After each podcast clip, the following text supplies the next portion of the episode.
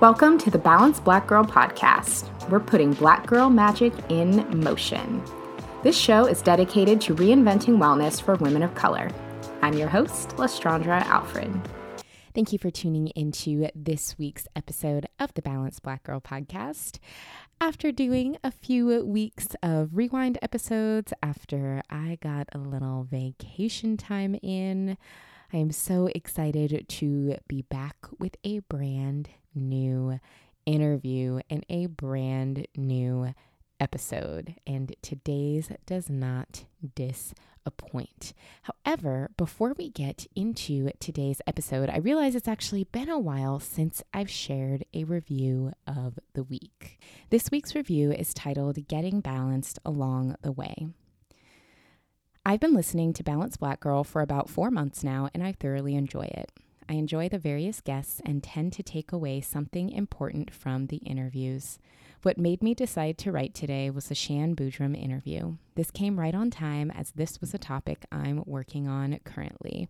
Thank you for being vulnerable during the conversation, as this made the vibe even richer. Keep doing what you're doing. It's important work.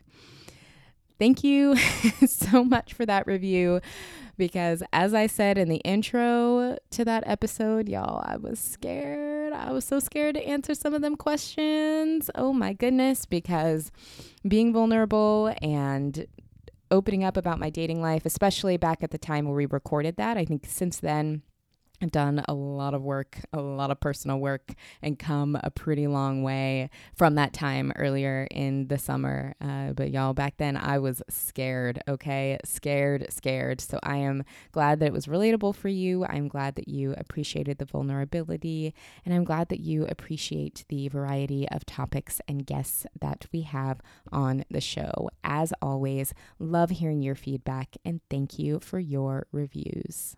So now let's get into today's episode. Today's guest is Minda Harts, who is a well-connected, sought-after speaker and thought leader, frequently speaking on topics of advancing women of color, leadership, diversity, and entrepreneurship.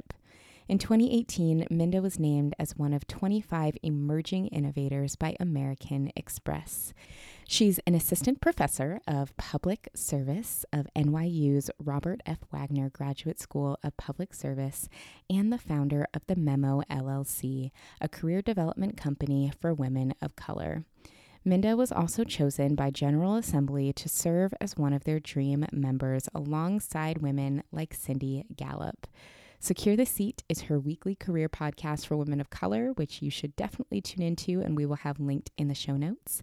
And today is actually a special day for Minda, because today, August twentieth, the date that this episode drops, is also the date that her book, The Memo, is released. So The Memo is really a book dedicated to helping women of color advance in the workplace. This is a topic that we have touched on before, but we cannot talk about enough about our challenges in the workplace, about the obstacles that we face securing our seat at the table.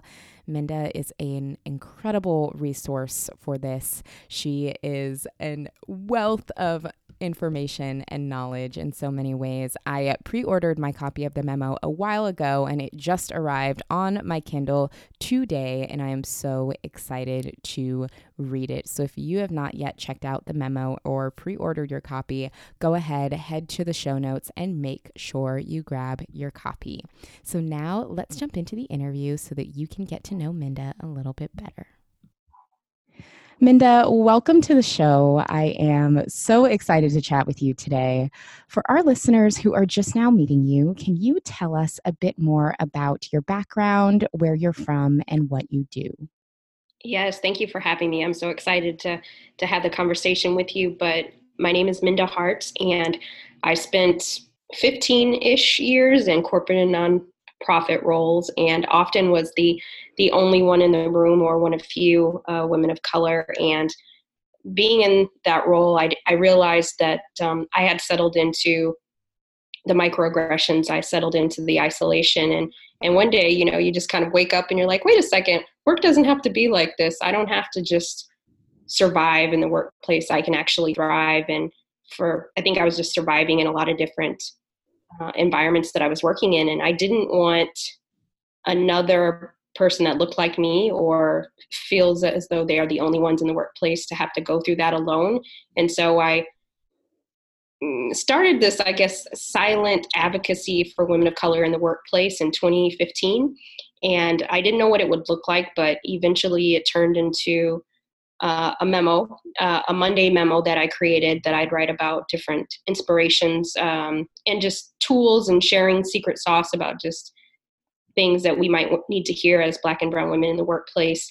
And from there it grew into career boot camps and and about salary negotiation and all those sorts of things. And so I, I like to say now that I guess I am a career revolutionary in a sense. I, I like to make sure that um, our voices are heard in the workplace and that our experiences are recognized. I love that. I mean, it's so important. We need those revolutionaries to, to you know, help make it a, a better space for all of us. I'm curious. I would love to hear a little bit more about your experience when you realized, hey, work doesn't have to feel this way. I don't have to survive. I can thrive. Was there maybe a, a specific event that contributed to that, or how did you come to that space? Yeah, you know, it, it's interesting because I thought that I would be a, a corporate person for life. Um, I was fine with maybe, you know, doing my time and getting my gold watch, so to speak. And it was around the time of um, Trayvon Martin, actually. And uh, a coworker had asked me if I wanted to go to a march that was taking place. Uh, I was living in Los Angeles at the time, and they, it was happening a few blocks away. And I ended up going with her, and I saw that most of the people, because I was working in the Westwood uh, part of Los Angeles, it was primarily um, Caucasian men and women marching. And I started to think about our community and what am I doing to make sure that our voices are heard and our stories are told um, from our lens. And I knew that it wouldn't be in the same advocacy as um, like a Black Lives Matter movement or something like that. But I had to figure out what my authentic voice was for advocacy. And I just looked at what I had and what I was doing. And I'm like, how could I be impactful to our community? I have to do something. I can't just pretend that these inequalities aren't happening all around me. And I thought, well, let me use what I have, so to speak. And uh, that was t- speaking up about um, the lack of women of color in the corporate world, um, in the C-suite. And so I was on a train ride from D C to New York. Well, fast forward a couple of years, I had that epiphany that I need to do something, but it took a couple of years for me to figure out what that was. And I was listening to a song uh, by Drake called Trophies. And it said, y'all boys, did y'all boys not get the memo? And I thought, oh my God, no, they hadn't got the memo that, that we deserve to sit at the table. And, uh, and from there, it was, it was like the genie was out of the box, and I just kept going with it. Fantastic. I mean, I, I think it's really beautiful when those those moments really spur action that creates a positive positive impact for yourself and others, which is fantastic. So I really love following you on Twitter. And for listeners who are not currently following on Twitter, make sure you go to at Minda Harts and follow, because I just feel like you constantly tweet so much incredible advice and start really meaningful conversation. And a while back, I saw a tweet that you shared that said, it's okay to talk about race at work. And I would really, really love to dive into that, because there are probably some maybe H R folks out there who even just hearing that, like their anxiety levels just went through the roof. Um, so I would love to talk about, you know, why are people so afraid to talk about race at work, and how can we change that mentality? Yeah, I think it goes back to, well, thank you. I, I do play around on the on the tri- Twitter streets, and, and that's where I am most active.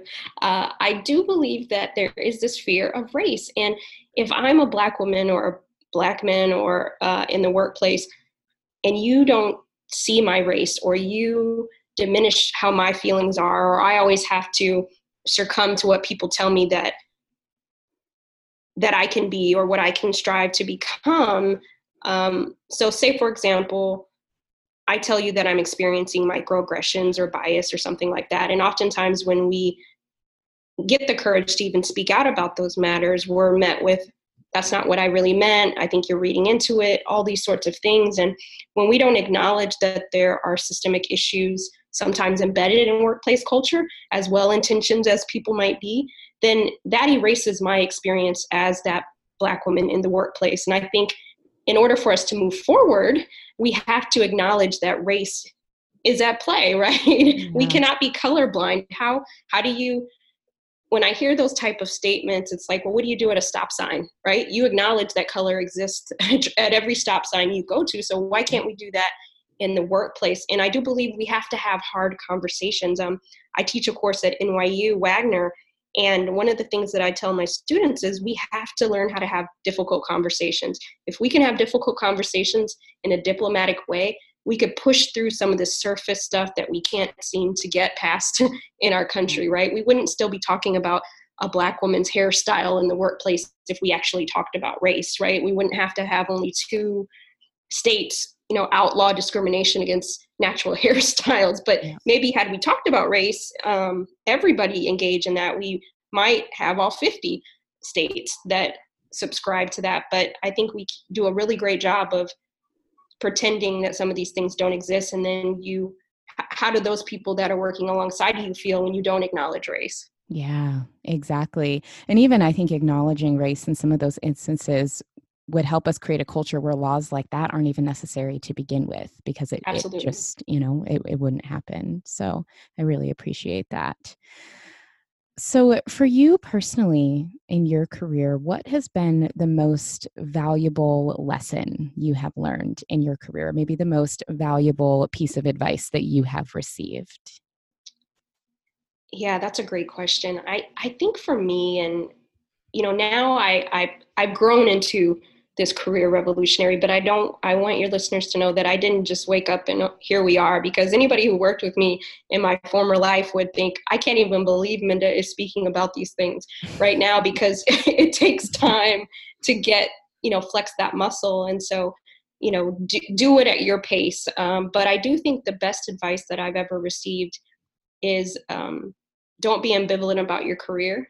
Mm-hmm. And I think oftentimes as people of color or those Uh, marginalized, we have been told for so long these narratives of keep your head down, just work really hard. And that doesn't always get you to the table.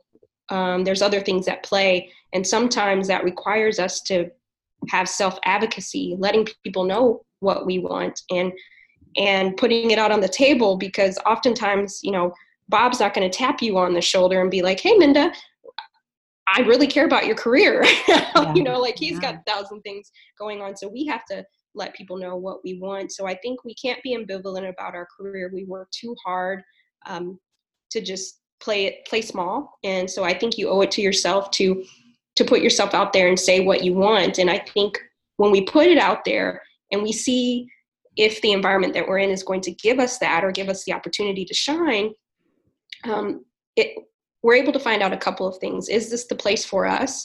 Or two, is it not the place for us, right? Because sometimes we're working so hard in a place that will never let us have that opportunity to shine. And so I think when we put ourselves in those spaces and ask the tough questions, I think that we may find that we will find our happier place in the workplace when we're in the right environment. Absolutely. I think that that is such fantastic advice, because it, I know it resonates a lot with me. We can often get very caught up in getting to the point where we get a seat at the table, but that's that's kind of just the beginning. Like, is it the right table? Are we respected and listened to at that table? Mm-hmm. Um, it, it's just, it's all part of a bigger picture. So that's really wonderful advice.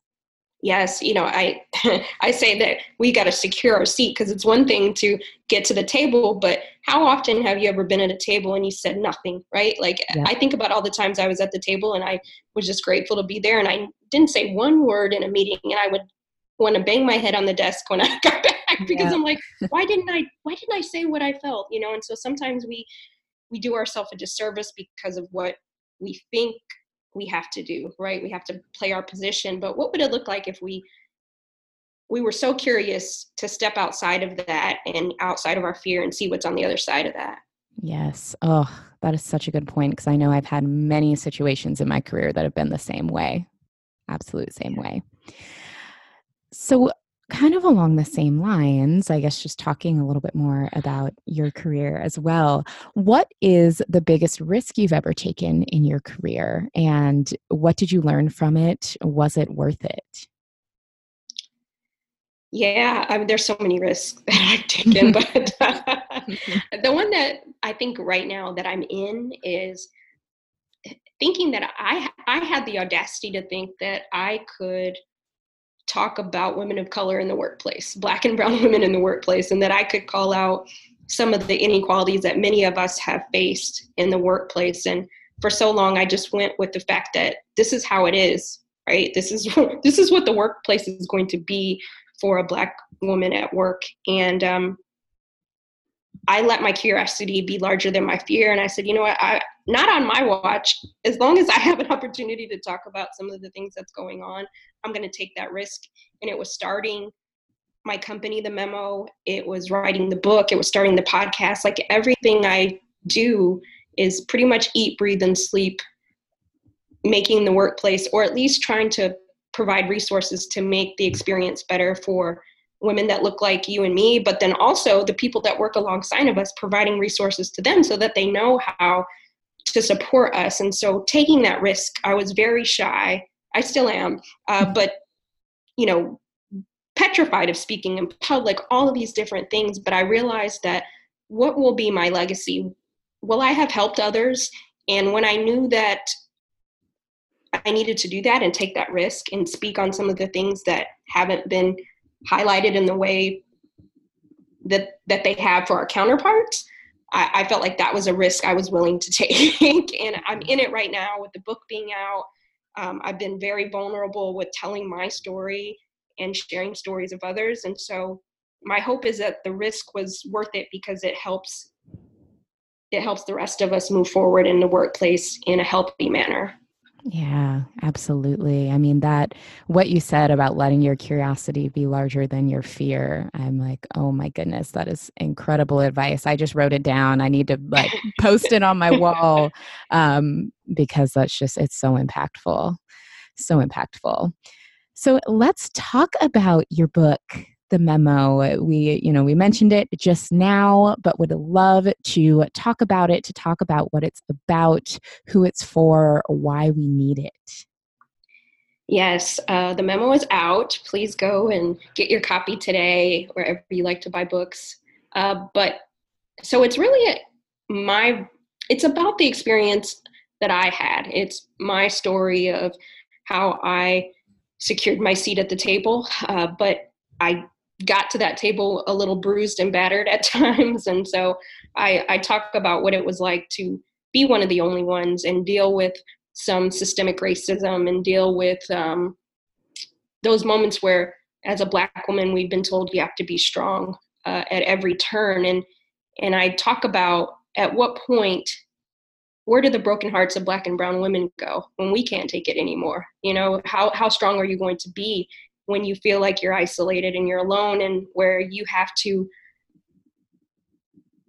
where your experiences aren't read. And so I'm an avid reader, and um, most of the books I read, um, business books, have been written by white women. And so they've given some really great advice, but I never fully see myself in those stories. I always have to, like, I'm the addendum or the asterisk to what they are saying. And And they never really talk about race because that's not at play in their life, right? And so I realized that our stories need to be told, and people need to understand what it's like to show up every day as one of the only ones in the workplace, and how we have to battle through the bias, and we have to manage your feelings and our feelings. And I think that we haven't been able to really talk about that in a major way. And so I, I, I guess you could say, pull that Band-Aid off and I talk about that. And then I also talk about building your network, because in order to get your seat at the table, you need champions inside the workplace that are going to help you get there. So how I did that, how I negotiated, you know, six-figure salaries and working from home and all these different things that I think we don't always share the secret sauce. So even if you aren't a Black or brown woman, I think this book is for you as well, because if you care about equity in the workplace, then you need to understand, and or you want to be a manager, you need to understand some of the history behind how we got to this point. And I think the way that our climate is in this country, I hope that, I do hope everyone in the, will read the book and get something out of it. Absolutely. I mean, it sounds like an incredible resource for everyone. And so we'll also make sure that the book is linked in the show notes if you haven't yet gotten your copy, um, so that you can read it. And uh, pre-ordered mine. So really excited to, Thank to you. do it. Yes, of course. Love supporting. So I would also really love to talk about uh, D E I in the workplace, diversity, equity, and inclusion, which more and more companies are starting to focus on to, to try to make the workplace better, more equitable for more people. I would love to hear from your perspective, you know, where are companies hitting the mark and and doing well with with D E I efforts and making improvements? And also, what are maybe some ways that companies are falling short or some blind spots that companies have? Um, and, and how can we, you know, be prepared for these things and make sure that the diversity efforts that are in place are actually helping us succeed? Yeah, I think um, companies are doing a really great job at talking about it. I think that, um, it, which is a step that they weren't doing before, right? So I will give them the star for that. So they're talking about it, um, the need for equity, the need for diversity and inclusion. So that's wonderful. There's a lot of companies who have employee resource groups, and that's great too.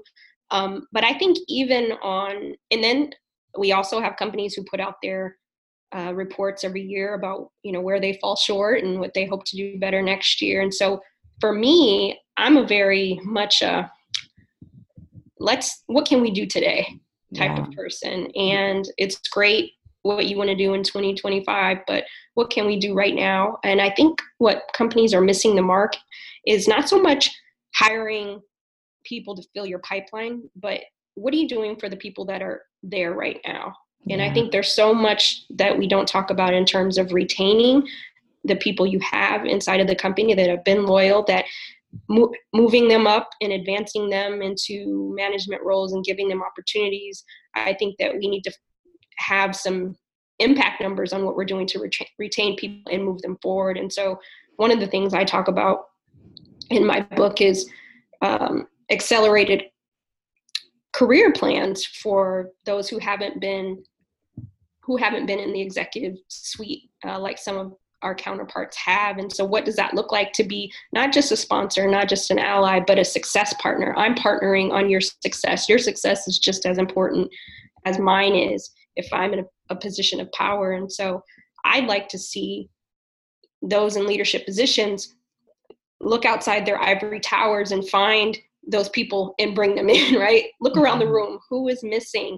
And we can do that. We can do that by the end of the week, right? You know? And so uh, for me, it's it's really just the tangible things, or even as far as the employee resource groups, many of, let's say for the Black employee resource group, a lot of the people doing that work and spearheading, they're doing it for, as a volunteer. That's not part of their job description. So one way uh, to be a good ambassador would be to pay them for doing that work. Right? Yeah. Um, so I think there's so many things we can do right on the ground that, you know, everybody wants like that sexy, fun, like new thing, but there's some, just some humanized tactics that we could do right on the ground. Absolutely. Absolutely. I think that that's a really, really great insight. August is my birthday month, which means in true Leo fashion, I'll be celebrating all month long. I can't think of a better way to celebrate another trip around the sun than enjoying some rosé Soundcraft Seltzer with my girlfriends on a rooftop somewhere. I love that Soundcraft Seltzer is light, delicious, and fermented from whole ingredients, so that is definitely how I'm going to be celebrating. For my Seattle listeners, you can find Soundcraft Seltzer at your local grocery store and the Woods Tasting Room, and it's also available in other states, so make sure you head to their website at sound seltzer dot com. Check out the store locator where you can find where Soundcraft Seltzer is available near you. And for women who are currently in the workplace, specifically for those Black and Brown women, um, say that there's a woman who is in a workspace that maybe doesn't feel as supported, is at a company that maybe they're not even at the point where they're really talking about it yet or where it's on their radar. As an individual, you know, what what can she do to feel more supported in a space that may not feel supportive for her? Yeah, you know, it's it's hard to say because I know all work environments are different, but one thing that I do think we could use to our advantage, if your company isn't doing anything really, um, this is an opportunity. It could be an opportunity for this to be a leadership role for us, right? Mm-hmm. For you. And if they're not doing it, then you pull together the plan and say, hey, I would like to spearhead this thing. And, you know, I have, here's the title I'd like to, to call, you know, here are the resources that we need to do. And I think bringing that to your, your sponsor, your advocate, you know, a colleague that you trust, and talk about those things. You be the one To, to move it forward and, and see how you can make that a leadership role for you. So say, for example, there's some leadership opportunities that you haven't been able to get yet. Create that situation, create that opportunity for yourself. If, you know, sometimes we're in an environment where we're trying to leave, like we're building our exit strategy, but while you're in the space that you're in, utilize whatever resources you can to get what you need so that you can, you know, pad your resume, put it on your LinkedIn. Like, you might feel like you're in a place of, I'm just trying to make it through the day, but make that thing work for you uh, until you get out of there. And I think that there's a lot that it, it's hard to wake up every day and be in a space that you don't feel seen in. And so, you know, try to find some people that you can connect with. And, but most importantly, cr- don't waste your time in a place that's not going to give you what you need. But we're not all we're not all in a position where we can leave tonight, right? We can put in our two week notice and bounce, but yeah. Create those opportunities. Sometimes we get so beat down in these environments that we don't think there's anything better. But I'm telling you right now, you are so worth it, and there's better out there. Um, that's why you got to go to networking events. You got to listen to podcasts like these. You got to get the book, because there's so much more on the other side. We can thrive. I'm ready to live in a world where Black and brown women are thriving in the workplace. Yes. Oh, such good advice. And that actually leads perfectly into my next question, because um, I, I love to just ask questions from different perspectives or women at different stages.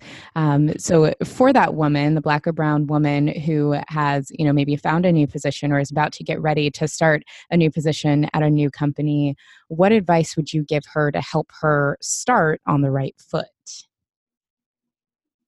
That's a good question. You know, everything I think goes back to, not everything, but a lot of things is building the right relationships. Yeah. And I think when we build build our squad, we build those strategic relationships, those partnerships. If something goes down, we have people who are there to validate us. Like, say, for example, people that, that know us well in the workplace uh, to some degree, then when somebody's trying to call us an angry Black this or a feisty Black that, or, you know, docile this and that, mm-hmm. then they can stand up for us and be like, no, that's not who she is. I yeah. know her in this way, right? But when people don't really know us sometimes, then they get to create the narrative and nobody may speak up for us. So I think it, or if um, a layoff is coming down the pipeline and maybe you work in the tech department, but you made some some good contacts in, in human resources, right? Then they'll remember you. So I think as women of color, the more we like spread our wings and we create relationships with the right people in the workplace, then I think that that helps our case, right? Who's speaking about us when we're not in the room in the ways that we need to, but on the flip side, who can we be advocating for? And so I think having that squad at work is really helpful. And so sometimes we got to get out of our offices. Sometimes we have to get out of our cube. Sometimes we have to go to the group lunch, right? You know, every now and then. So I, I think that we just have to position ourselves that everything is strategic. Everything is strategic. Yeah. Oh, that's so good. I mean, relationship building just at the core of, you know, of everything we do, I think really leads to a solid foundation, which is, I just love that you said that, because we cannot be reminded, we cannot be reminded enough. Yes. And for those who are kind of in the transition then, kind of looking towards a new position, I'm curious, you know, what traits should we look for in companies or in organizations that can help us determine if we can be accepted and successful there. You know, what questions should we be asking while we're going through the interview process? What things should we be looking out for to kind of predetermine uh, if we can tell if a place is going to be safe and supportive? Yeah, you know, I wish that there was some like magic ball that we could look in and be like, is this the right one? Is this the, you know, let's, let's Yelp that one first, right? Yep. It's not there yet. But what I do think we can do, and it's not so much the questions that I would tell you to ask, but mm-hmm. get down to your why. What yeah. is it that you want out of this next role, out of this next environment? Because what, like Maslow's hierarchy of needs, what are your basic needs all the way up to the pyramid? And so once you figure out what your why is, you know, maybe you know that you need X amount of salary because you live in New York City and rent is too darn high, you know, so you need to make sure you're making X amount of dollars. Maybe that's your basic need. And maybe the next level is you need a manager that is invested in your success, right? So you need the affirmations, you need that type of environment. So figure out what it is you need out of your next role, out of your next job place, and only you know what your needs are. And then you ask those questions during the interview process or to your manager, because it's a interview on both sides. I think sometimes when we go in, we're just like, I want them to like me and this and this, but make sure you're asking those questions that you need, because we're getting older, ladies, you know, we're getting older. We gotta, we gotta make sure that we're asking the right questions too. And, and we may not always get the answers, because obviously they want to put their best foot forward too, but ask those questions, put it out there. If you're asking about some of those tough things that maybe you wouldn't have asked, you know, five years ago, and, and they respond in a weird way, then you know, okay, well, this may not be the space for me. But if they're trying, they're willing to put in the work, and everybody's reading white fragility, then that might be a good spot to go to, you know what I mean? So I think it's one of those things we, we just have to figure out what our why is. Sometimes we're so, we're too forward facing on what that company is. But once we get really clear on what we want and what our needs are, and then we hopefully can find that Uh, on the other side, but by asking those questions that directly correlate to our why. Yeah. Long, long answer, but I hope that made sense. No, it's a great answer. That actually reminds me of recently I was at an event uh, where Valerie Jarrett was there, and she was talking about the first time she met Michelle Obama, which was when Michelle was interviewing for a job with Valerie. And uh, the, the way Valerie told the story was that she was supposed to be the one interviewing Michelle, and just a few minutes in, Michelle had just really taken control of the conversation and was asking all of those questions, essentially exactly like you're saying, to make sure the job fit her needs. And Valerie was like, you know, within a few minutes, she was interviewing me, and I just blurted out a job offer, not even knowing if I had the authority to do that. Um, and so that was just a, I was thinking of that story as you were saying that. That's a prime example. That's funny. Yeah, it was yes. a really great story. um, So I would also love to talk a bit about leadership development, which we had touched on a little bit earlier, but I would love to dive more into in terms of, you know, what leadership development looks like for us, you know, qualities of of leaders that we should be starting to incorporate into either our development activities or our plans, um, and, and what that looks like. How do we determine, you know, what are good qualities to start developing in ourselves to be stronger leaders?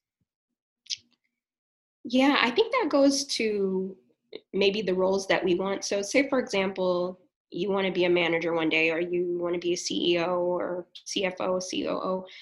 Looking right now at what the job descriptions are for roles like that in the industry that you want, and see what they're asking for. And then you mirror that to the skills that you will have right now. And if there are some areas that you're like, okay, I need to level up in, then that's a good way to inv- start investing in yourself. So, you know, as a C E O or any type of managerial role, you're going to have to do some public speaking. That's just the nature of the beast, right? And so maybe that's something that scares you to death right now, but look at it as turning that, which you claim to be a weakness right now, into your superpower strength, and take that public speaking course, you know, Toastmasters or something online, practice, practice, practice, so that you're ready when you get there. And so I think those are the type of things, if you know that you're going to get into a role where you have to be a strong communicator or writer, and you might be having some issues right now with your, you know, writing skills, take that writing course. Like, there's no shame in investing in ourselves. And I think that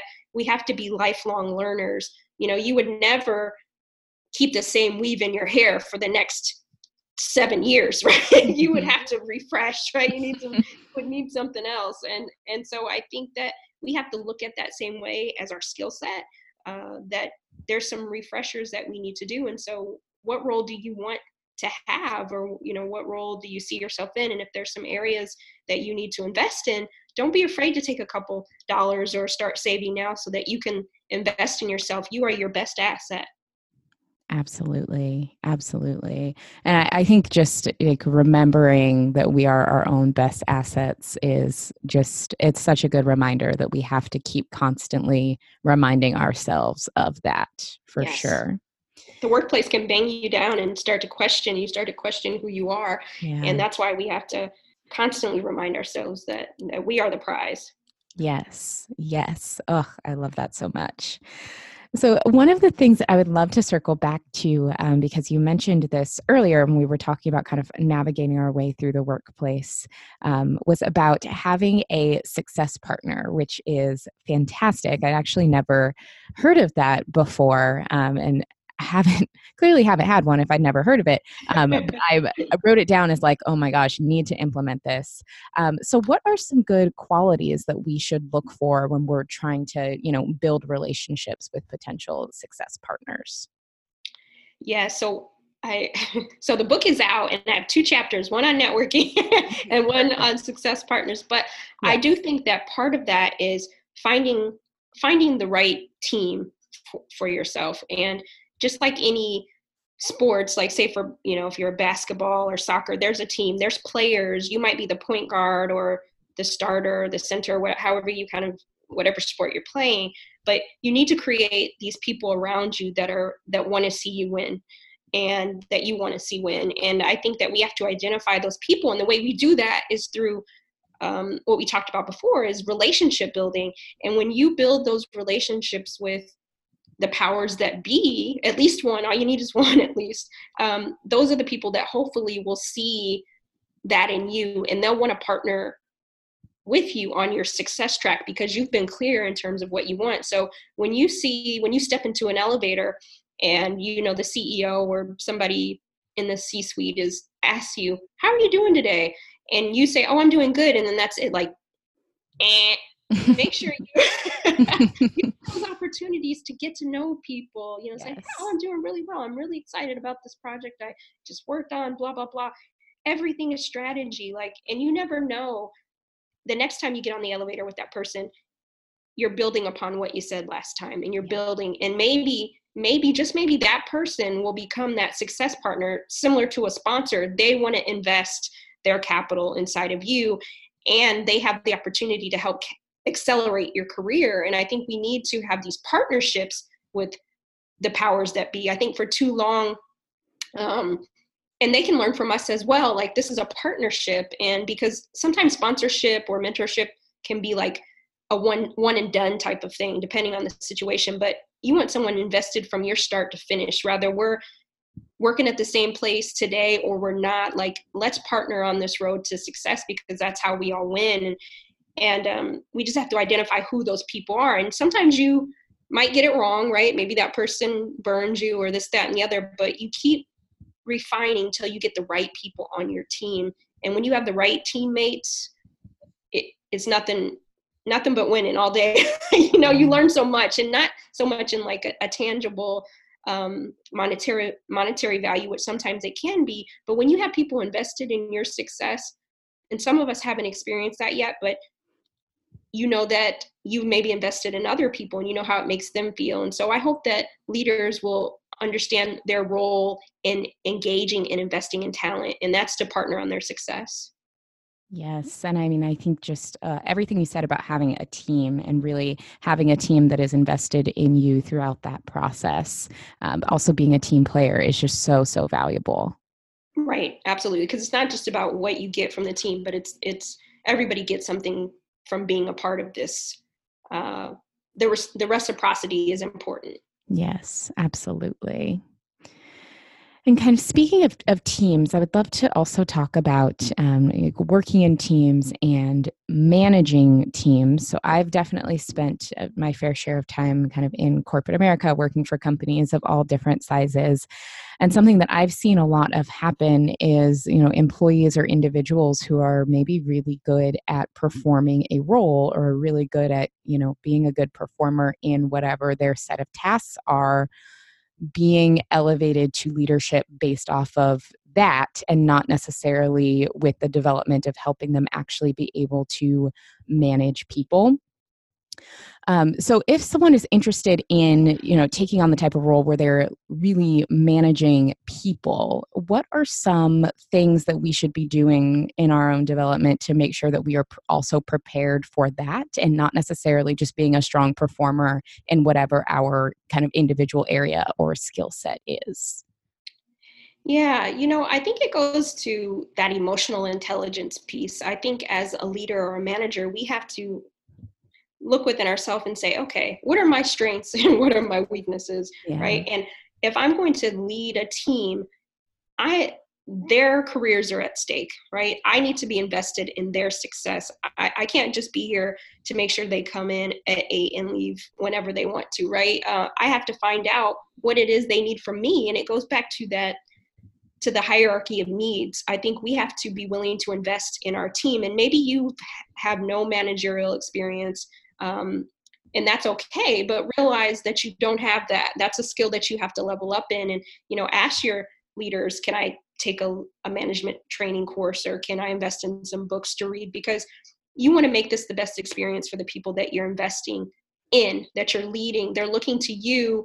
They have hopes and dreams and goals and aspirations inside the workplace. And if we're not invested in their success, then we're not going to get the best out of them.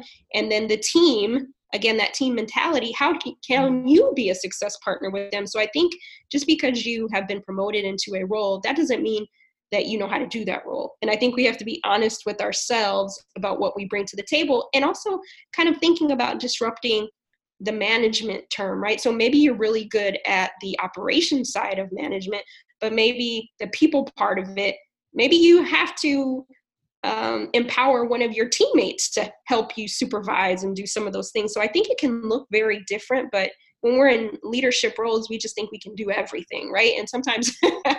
that that is not the case, and we're ruining some of our our employees' lives because of our inability to kind of tap into some of these things. And and people want to be heard and they want to be seen, and I think we have to remember that it, the humanized side of of leadership, um, that servant leader philosophy. And I think so much we just want to be the boss that uh, we don't actually look to see what we're costing other people.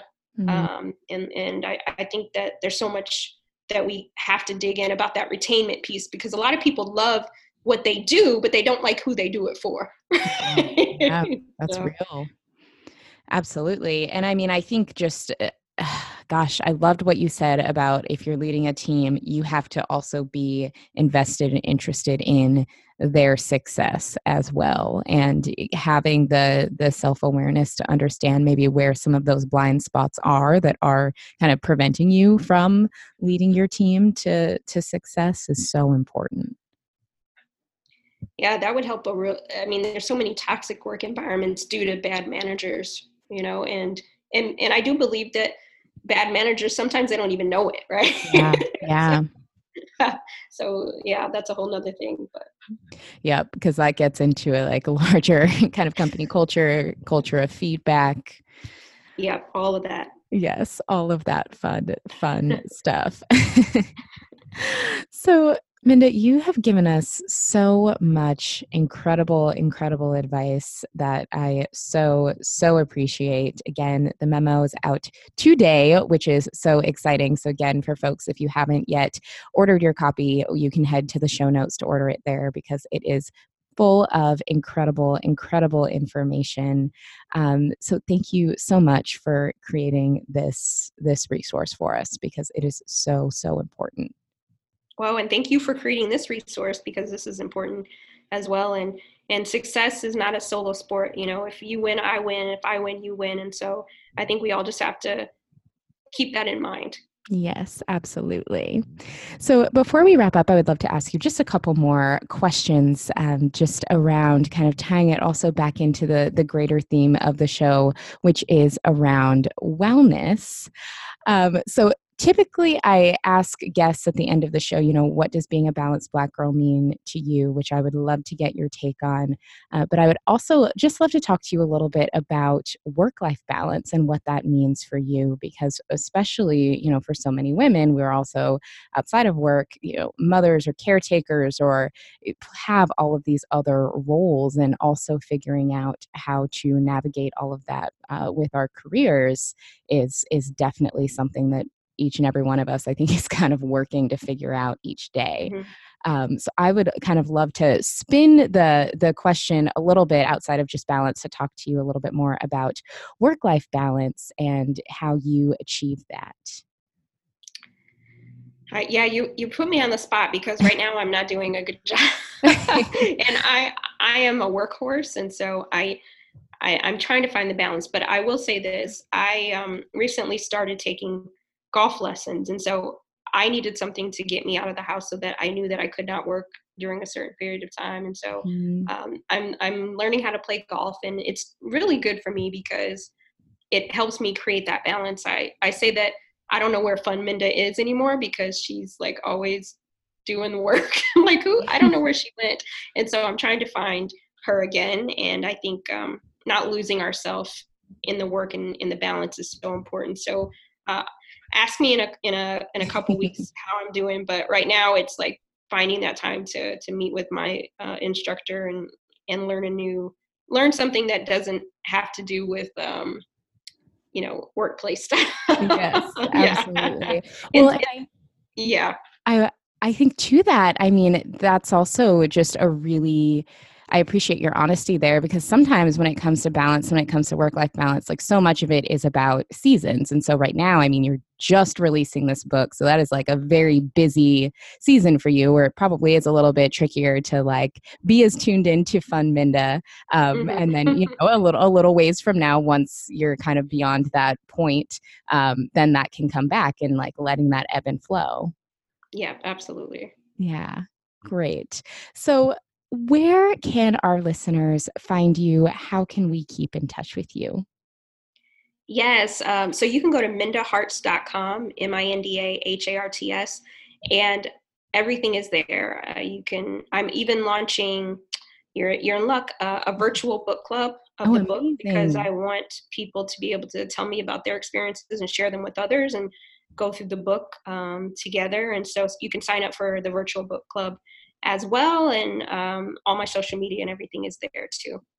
Perfect. So we will have all of that linked in the show notes, because especially, you know, with this book, with the subject matter, like we want to talk to each other. We want to share our experiences. We want to, again, going back to that relationship building piece, really have strong community around it. So thank you so much. Thank you. Yep. Thanks for coming on. All right. Have a good one. Thanks.